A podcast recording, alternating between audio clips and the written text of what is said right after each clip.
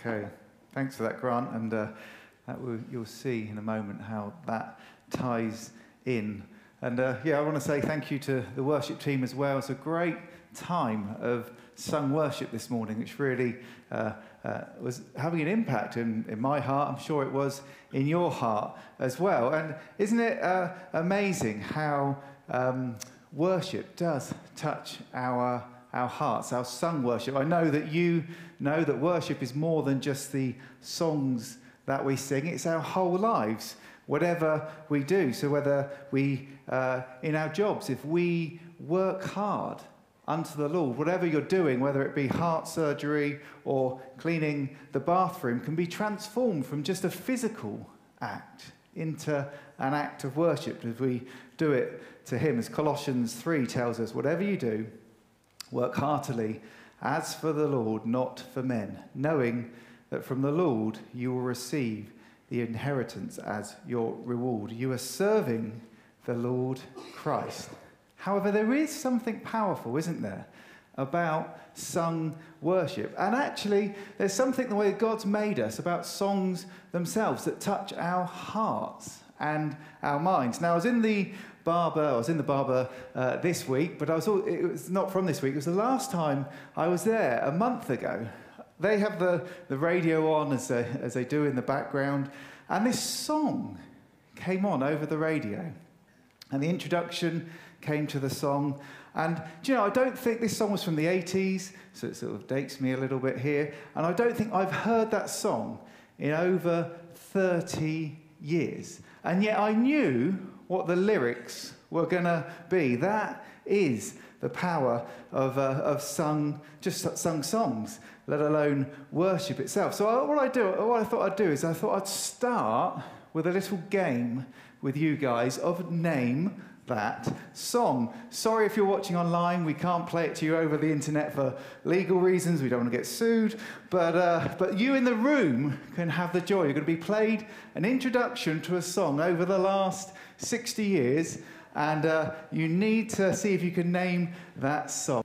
Thank you. Thank you, Owen. Thank you, everyone. Well done. Well done. You see, you have traveled 60 years there in just a space of a few seconds. And uh, many of you may even remember the first time you heard that song or, or, or those songs. And uh, definitely, they would, some of them would have had an impact on you as well. And you know, that's partly why the Bible encourages us to sing sung worship to God. And that's partly why you see in history, whenever God has moved at the beginning, uh, in uh, the early church, or in every major event since, actually, songs have been composed and sung about, uh, sung about what God is doing and what He has done. Because these songs, they not just tell us what He's doing, but they impact our hearts as well. And they cause us to remember what he is doing. So that's,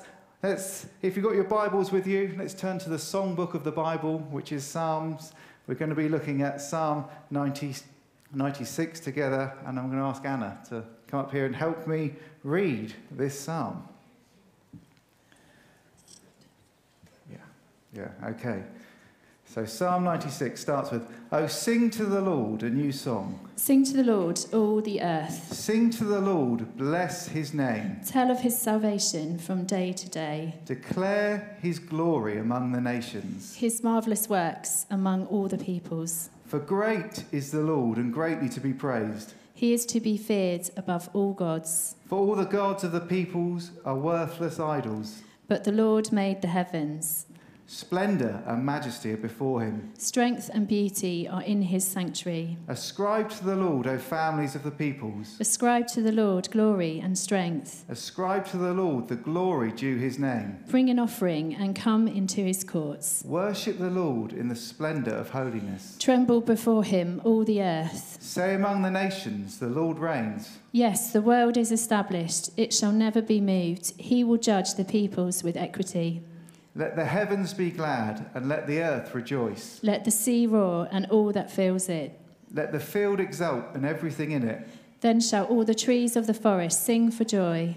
Before the Lord, for he comes. For he comes to judge the earth He will judge the world in righteousness. and the peoples in his faithfulness. Hallelujah. Thank you. Thank you, Anna. You know, this psalm, Psalm 96, is within the shortest of the five books of the Bible, uh, of, of the Psalms, sorry. Uh, that's book four, Psalm 90 to Psalm 106. And it has the feel, we're told, of an integrated songbook, an Exodus songbook, if you like, so, because of how Moses and the Exodus theme is in there quite a lot. And Psalm 93 to 99 are grouped together. And we're told by theologian Beth Tanner that although each psalm in this group is unique, they all share a set of metaphors associated with God's kingship. God is king, God is supreme over all other gods, God is the creator of all peoples. The earth is created and maintained by God. God protects the righteous and the lowly. God will judge the earth. All the gods of the peoples of the earth are to give God praise.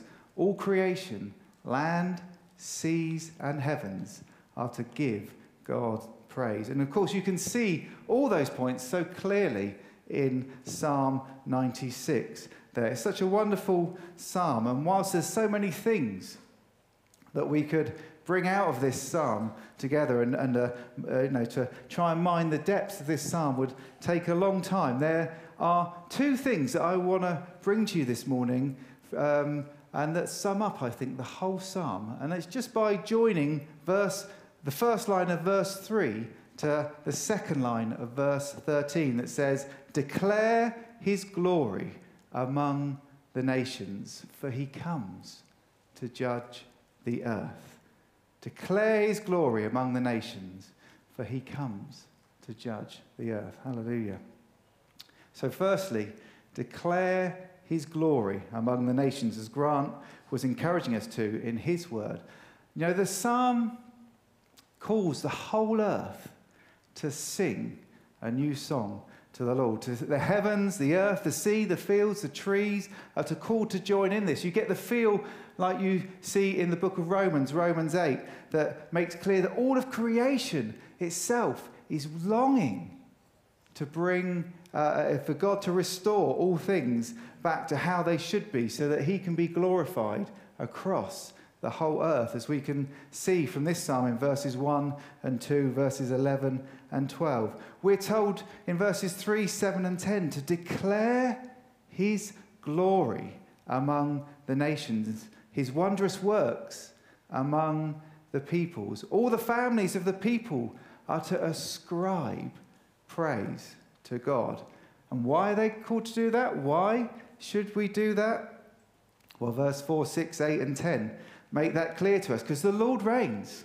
He is above all other gods because they're not really gods in the first place. He is the one who made and will sustain the heavens and the earth. He's majestic, he's beautiful, he's clothed in splendor and strength. He is worthy of our praise. Humanity is made to know God and to worship Him and enjoy Him forever, glorifying Him through how we go about living our lives, called to govern this world in a way that brings glory to its Creator in the splendor of holiness.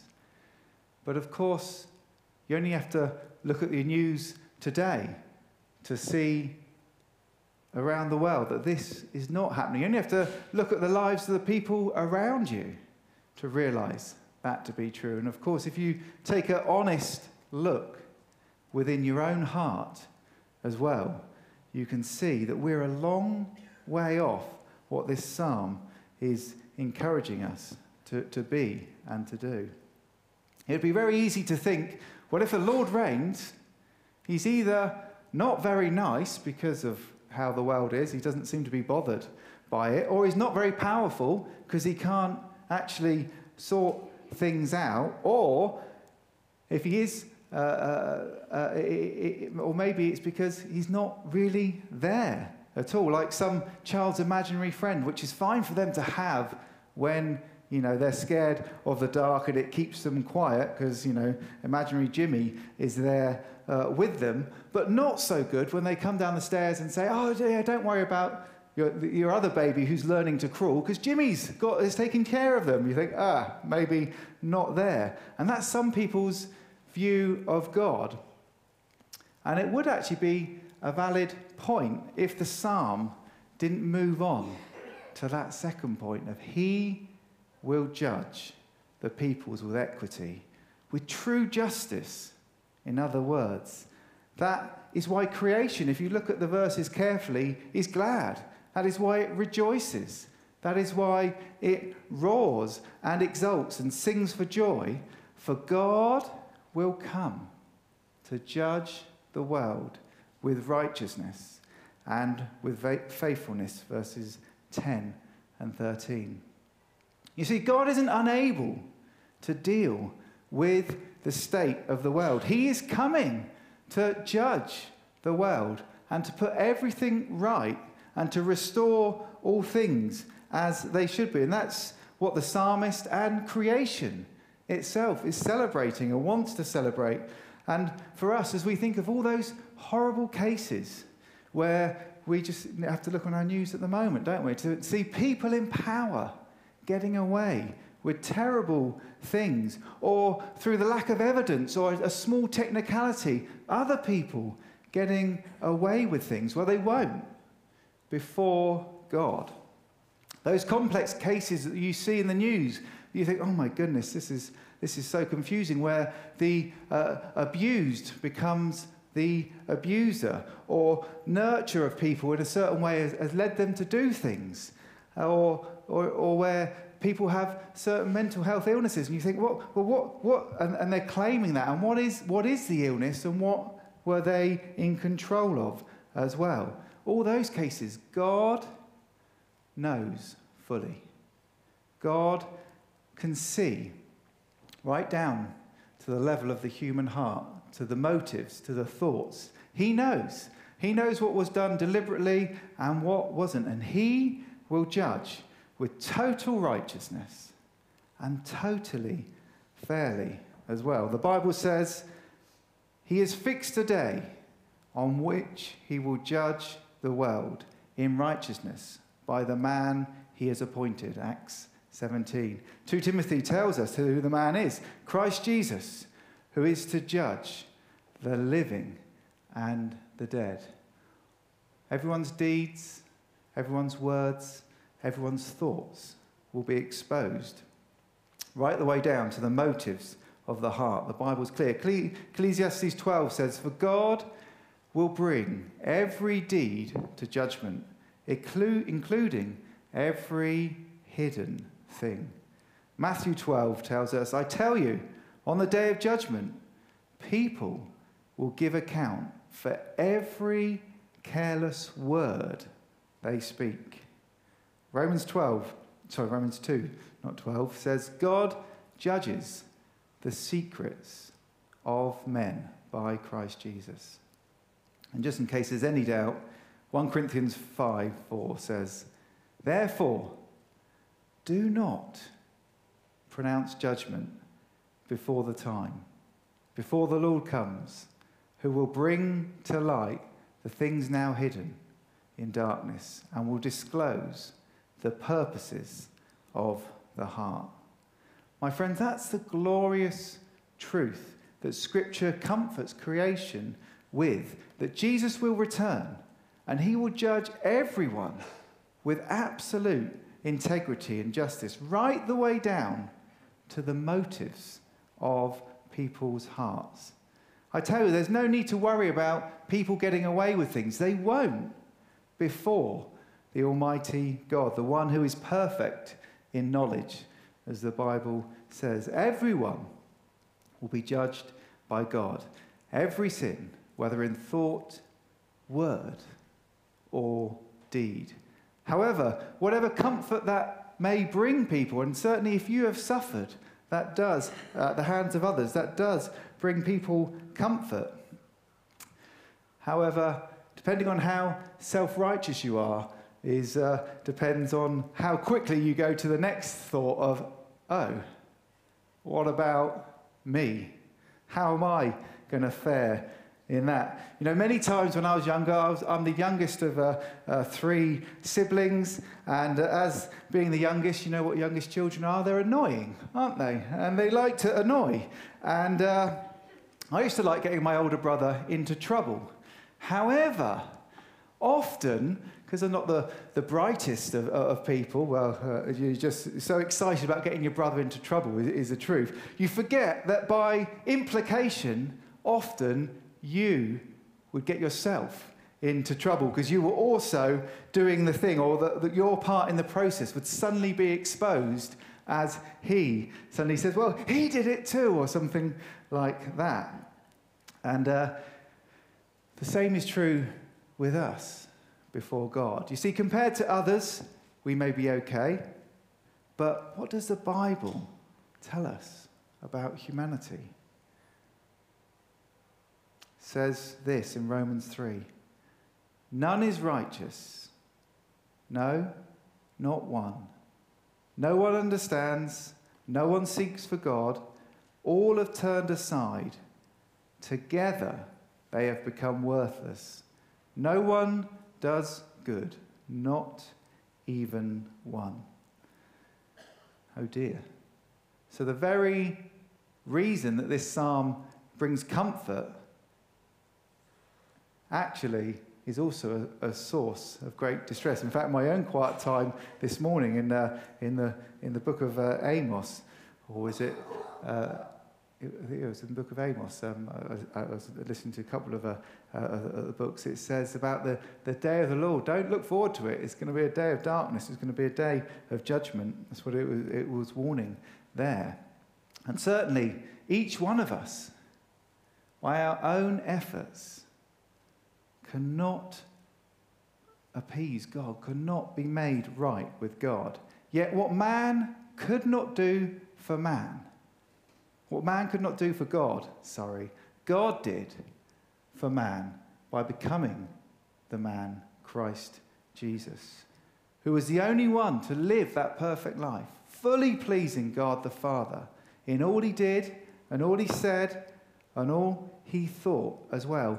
And then he willingly died on the cross to take on himself God's judgment against the things that we have done the things that we have said, the things that we have thought that are wrong. So that all who look to Jesus, all who surrender their lives afresh to Him and put their faith in Him, will not only receive God's forgiveness, they also will receive His Holy Spirit who comes and lives in them. The same Spirit that raised Jesus from the dead comes and lives in you and helps you to start living to please God. He also is a guarantee of the eternal age to come, that we will have a place with God. He's getting us ready to live on that renewed and restored and perfected world that God will bring about when He comes to judge the earth. As Romans 5 beautifully puts for us, verses 6 to 11 says, For while we were still helpless. At the right time, Christ died for the ungodly. For rarely will someone die for a just person, though for a good person, perhaps someone might even dare to die. But God proves his love for us in that while we were still sinners, Christ died for us. How much more then, since we have now been justified by his blood. Will we be saved through him from wrath? For if while we were enemies, we were reconciled to God through the death of his Son, then how much more, having been reconciled, will we be saved by his life? Hallelujah. My friends, that's the glorious gospel that we hold on to. That is the reason, in fact, why Christ hasn't returned yet and why the mess around us is allowed to continue so that more people can hear that gospel and can respond to it and be saved so that when God comes to judge the earth, They won't meet him as a terrifying judge, but they will meet him as their Lord and Saviour. And if you're here today or you're watching online and you haven't given your life to Jesus and you're thinking, actually, I want to get right with God, I want to meet him as my Saviour, not as my judge, then just pray this prayer along with me in your heart now. Just say something like this Say, Heavenly Father, thank you for loving me enough to send Jesus to earth to live amongst us.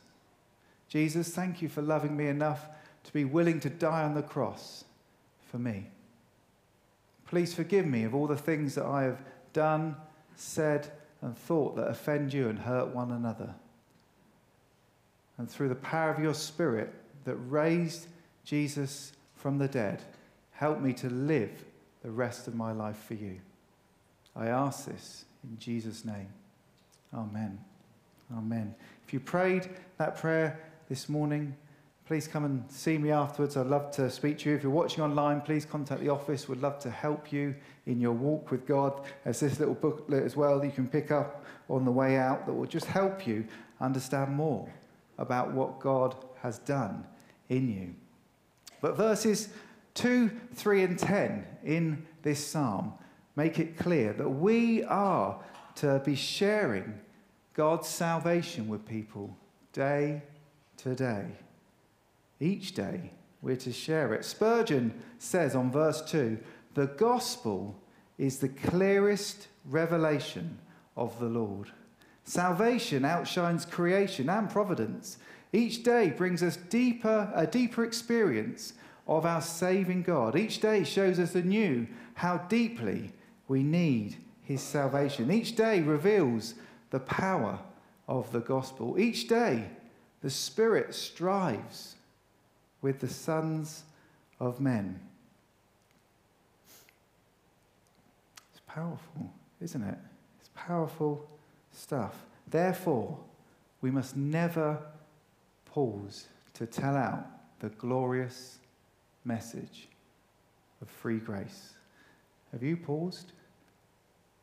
Have you stopped declaring the glorious gospel to those around you? It's one of the reasons why pretty much every week we include a little bit of the gospel in, in our preach, not only so that people who are here or don't know Jesus can respond, but so it's there in your thinking, so it's there in your, in your mind, so that you know what to say to people. You know the message of salvation when you're in that situation and you're, you're struggling for words.